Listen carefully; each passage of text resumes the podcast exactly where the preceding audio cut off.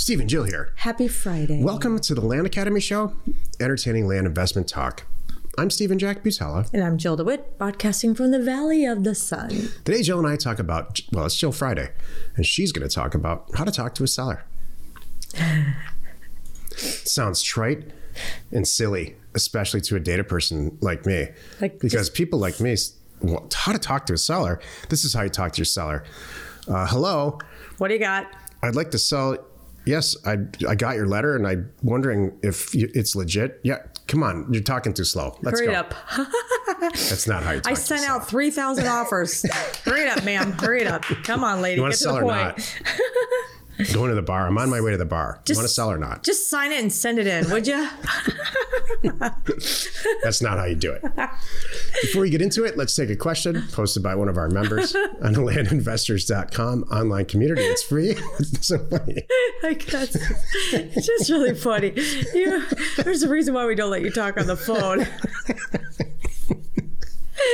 Uh, that's totally true. Wait, wait. Truth time. Like our phone rang in our office back when we had an office, and and I get excited. I'm like, ooh, let me answer. And Steven's like, get me away. From- Is it still ringing? Why am I hearing ringing? That's my exit. Steven's like, see ya. You've clearly forgotten to sub- subscribe to the Land Academy YouTube channel. But please do so now and comment on the shows you like. Right. You would also sneak over and go and like close my office door. Yep. Like, here they go again. I have thirty minutes of peace. Jill's talking to a seller. That's funny.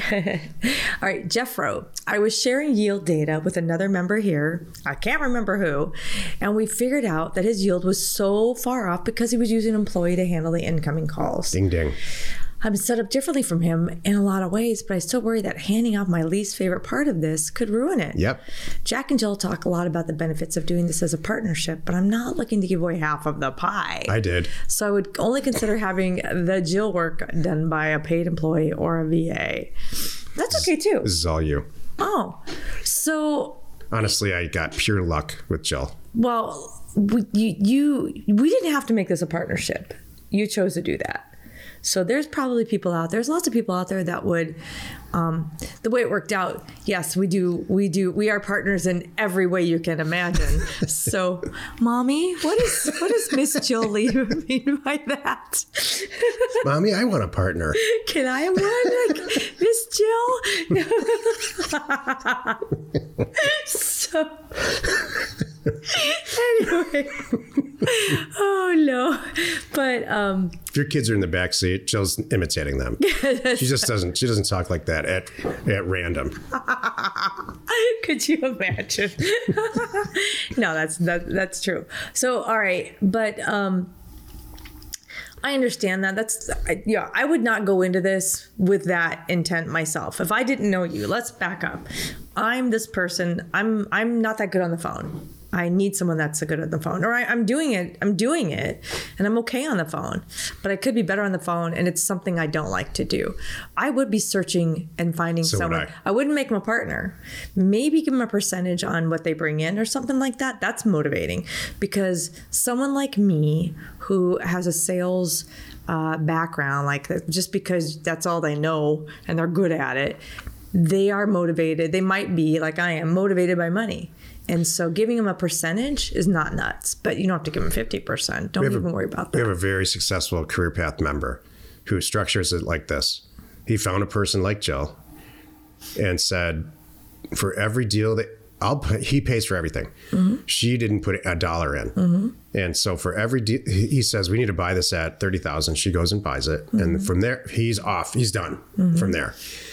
And she goes and sells it for eighty or whatever the number is, and he gives he pays her twenty-five percent of everything. Okay. Yeah, something like that. And so it's per transaction have, then, by the way. Yeah, it's per transaction. And then it's, it's not, not, they're motivated. There's no salaries or exactly. any of that. Exactly. So there's a lot of ways you can yeah. do this. You could yeah. also, seriously, you know, I would totally consider um, having someone in your office learning from you and then answering the phones and just, that's their job. And then it could be a salaried position if you don't want to give up that much of it and make it a little bonus on the stuff that they sell because they do get a salary. There's just... Depends on what everybody needs and wants, and you know. Look, it's I don't. I wouldn't go into this cal- with a calculator first. Correct. I would go into this first trying to find the right person. Correct. And ask them what they want. Correct. I'll tell you what, what they're not going to say, oh, I want to be your partner and I want fifty percent of this company. They're not going to say that. No well, if they do, they're the wrong that. person. That's right. Oh, truth time. We were going to do, you know, we were going to do this a couple of years ago. We were going to spin off our land company and, and run it a different way. This is many years ago. And we had some, basically some, some friends of ours who had time. He was a data nut. He wasn't even going to really be involved. It was her that was going to be involved and really help me. She sat me down and told me what the percentage was going to be with this new company that we built up, you built up over two decades. And then she was going to get involved with this here and how she deserved half of it. And I'm like, that was the last meeting we had. Yeah. Not kidding. And it was in our office, by the way, in our conference room. And she's telling me how this is. And I'm like, well, and we're done. Yeah. Didn't happen. So there's lots of ways. Some people are just addicted to negotiation. You know, they're like, oh, I can get it for more. I can. I have a really good friend. Right. Well, it's a family friend of ours, but the guy, it's a couple, and the guy is just, he's addicted to negotiation. He's got to get it for fifty dollars less. Oh. He'll walk away. Right. That's just not, and I mean like a motorcycle or yeah. something. It's just, I'm not, I don't like that. You got to have a, you got to, yeah, you, that's a little too far. Too far gone, because you're trying to get a deal done here. That's the point, and I'm going to talk about it in a minute. Today's topic, it's Jill Friday. How to talk to a seller. This is the meat of the show. So this, this, that was a good segue talking about that individual, because they do, oh, they're so stubborn on the price. They're going to walk away from what might be a good deal because they didn't get to the bottom of it. It's just more like they just have to, they just have something in them to, to, to get it. Well, math isn't driving it. No, that's true. You know, it's it's this lust for negotiation. If it's priced at five hundred dollars, it's worth a thousand dollars, and you need to get it for four hundred dollars. That's a personality problem. I know. Why I not just pay that. five hundred dollars? That's true. So today we're talking about how to talk to a seller. And I'm going to talk um, I'm going to talk about nuances today. And I can get, and because we have many other shows, and I'll do many more shows about the specifics and the situations and, and really get detailed. But the bottom line is you're going to have many different people calling you, and they're motivated by many different reasons as to why they're selling. So number one, I want you to answer the phone with a good attitude and speak to them like they're your best friend. This is where I lose Steven. Like right now. You don't like that? I pushed my microphone away and sat on my hands. Okay. You don't no, like that? Jill, just leave me out of it. Okay, got God, it. I forever talk on Jack Thursday. Just okay. talk, just All right. forget about that I'm here. Okay, I will forget you're here. Just kidding. I'm just kidding. All right, so so what, So what, Jill? I answer the phone. You know, there's a different things than going, yep. When you answer the phone, seriously. This is good as stuff, actually. It really is. People do that. Uh-huh. You know, like it's the call just comes in and you're like scrambling or whatever it is. You don't, you're not ready. You know, do your best to be ready. And if you're not ready, you know, have a note. Like I used to carry around a notepad and a pen with me. So I knew I was ready. But the moment I answered, I'd have it right there. So at least I could quickly start writing down the situation. So have a good attitude and speak to them nicely. That That immediate thing sets the tone for how the whole rest of the transaction is going to go. If you are a jerk when they call you to sell your property off the minute, do you think that they're going to work with you on this? Probably not. You pissed them off right away. You might have pissed them off when they got your letter. So don't add to it. Don't make it worse. Have a good attitude and really talk nice, talk nice to them. When I say nice to them, you know, really go... You know, ask them about their day. Ask them what's going on. You know, do you do you live nearby? You know, there's so many things I'm going to talk about, you know, that you're going to uncover here. That's really going to help you talking to a seller. So that's it. One, two, listen, listen, listen. I can't tell you how many times we're sitting on our Thursday member call, or I get properties submitted to me for deal review, and I've never spoken to the person, but I'm looking at the facts here and I'm thinking, something's going on. There's some situation. What's really happening? Why are they selling? Nobody knows why. And there's some driving force here. I, I can see it. I can see it in the deal. So I'll write, and you know who you are, because I've written notes back to you saying, you know, from me to the deal manager, what's really going on? Why are they selling this and not this? Why are they uh, see this as a profitable thing? They're, you know, whatever it is. So you've got to get that out of them, and you can do it in just a few minutes on the first phone call. And again, that tells you how this is all going to play out. What's, you know, my sister and I don't, we had, we had one the other day where, you know, it's, it's this guy selling these two properties now. He was trying to sell. And a lot of it is, is his sister lives, has a property next door. They're not speaking. And he's now wants to get rid of it. And he's so unhappy with his sister. He doesn't want to sell it to her, which is the likely person. Can I stop you just for one sure. second? When you uncover a situation like that, that's non-financial or non-economic, sister-in-law, sister, ex-wife, guy want to move, that this is the best, this is what you're trying to uncover by sending this mm-hmm. mail. So, and Jill, I don't know if it's intentional or unintentional, but part of Jill's M O is to uncover why they're selling it. Mm-hmm. And that, and any of those social reasons are great reasons to get a good bargain on property. Mm-hmm. Well, not only that, you're going to, when you listen to this too, you might uncover things that are deal killers. Oh, I couldn't get a well done. I couldn't get this done. Think about it. The county wouldn't let me do what I wanted to do. I mean, so you need to hear that stuff because it's going to make a decision on whether or not you buy it or what price. You know, nobody else around here wants it. So you sent me this letter. I'm going to call you. You're like, well, okay, the neighbors don't want it. I need to think about that. What's the problem?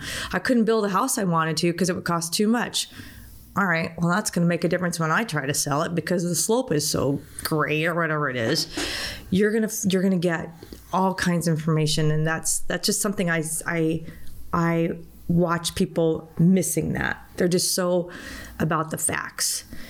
Um, and then the third thing is you're striving to get to a number and get on the same page with some number.